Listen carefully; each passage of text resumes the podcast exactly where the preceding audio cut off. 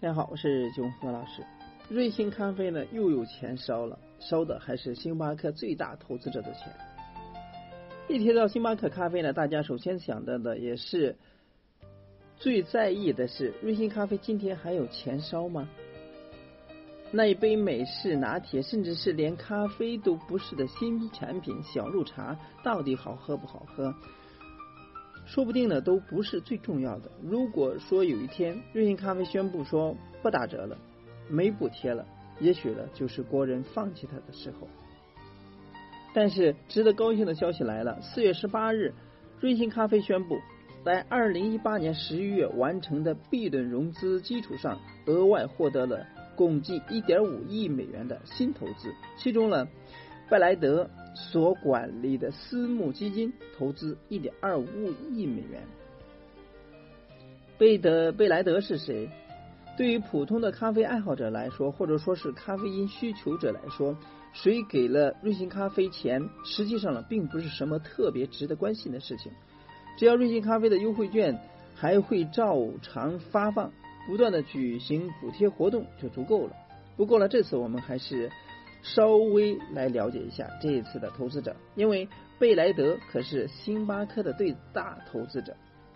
贝莱德是美国规模最大的上市投资管理集团，总部位于美国纽约，通过其遍布美国、欧洲以及亚洲办事处为客户提供服务。二零一八年十二月。世界品牌实验室编辑的二零一八年世界品牌五百强当中，贝莱德排名第二百三十五。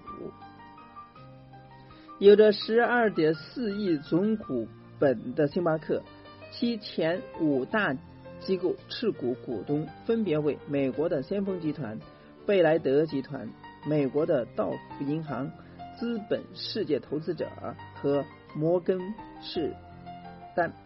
其中的最大的机构持股东呢，就是美国先锋集团，它的投资属于指数基金，被被被动配置，而第二大股东就是贝莱德投资，这是星巴克最大的主动投资者，而贝莱德通过多家的基金合并持有星巴克八千一百八十万股，啊，占比呢百分之六点五八。按照四月十七日收盘价，那么，呃，贝莱德也持有八星巴克股份呢，市值呢占到六十一点四亿美元。而之前全球最大的资产管理公司给星巴克在中国的竞争对手瑞星投了资，那么瑞星的估值从去年的二十一亿增值到了二十九亿。那现在不赚钱就等于没有未来吗？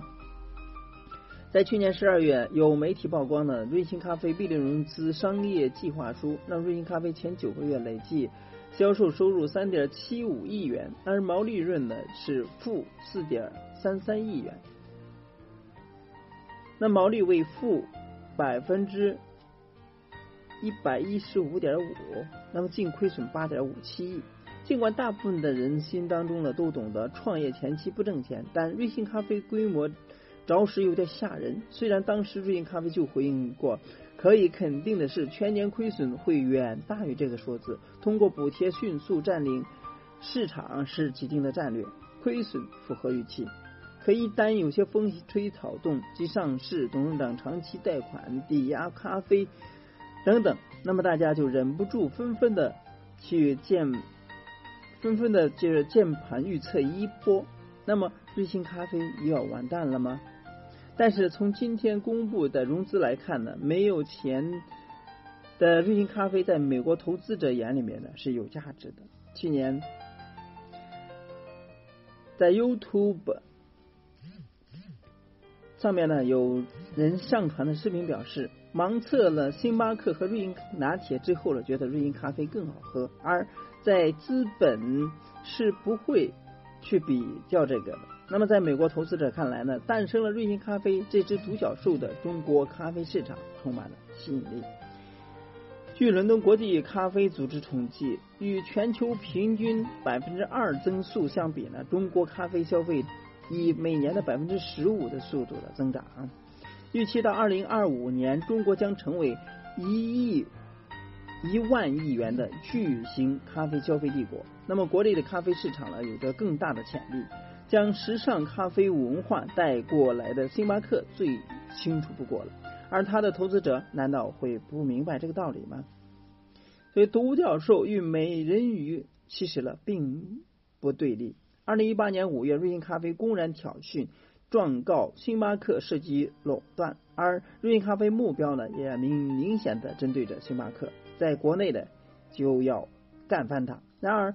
对投资了一些理性的顾客来说呢，瑞幸和星巴克并不是处于对立面的。对喝咖啡的国人来说呢，瑞幸咖啡出现了带来更多的选择。如果说想要更便宜快捷的喝上一杯咖啡呢，不少人呢会选择打开手机上的瑞幸 APP。如果说是想要坐下来更悠闲的享受咖啡，或许隔天买了瑞幸咖啡的你，毫不犹豫的转到星巴克的怀抱里边。这正是越来越多国人异常普通的日常之一呀。不管是星巴克二十多年的教育，还是瑞幸咖啡一年的冲击，国内咖啡市场就是因此而备受瞩目。星巴克在有着强而有力的先进优势，即使增长速度出现了疲态、疲惫，那么瑞幸咖啡有着新零售血统，重要的。并非它赚不赚钱，而是它留下的模式。所以对投资者来说呢，两者皆是很好的目标。有了新一轮融资的瑞幸咖啡的越发不会放慢自身的速度。百万大咖的活动也好，新品小鹿茶也罢，瑞幸咖啡不仅仅是为了卖出一杯咖啡，获得更多的用户才是王道。不管你吐不吐槽瑞幸咖啡的品质，最起码它在投资者眼里。值得那么几个亿，所以瑞幸咖啡的这个市场前景呢，还是普通人看不明白的。只要有人投资，在投资人的眼里面有有价值，那么他的路还是有走头的。那么与星巴克并肩抗战也好，或者说并齐头并进也好，这是我们消费者来说是所希望。那希望。还能够走下去。那今天呢，就到这里，我们下次见。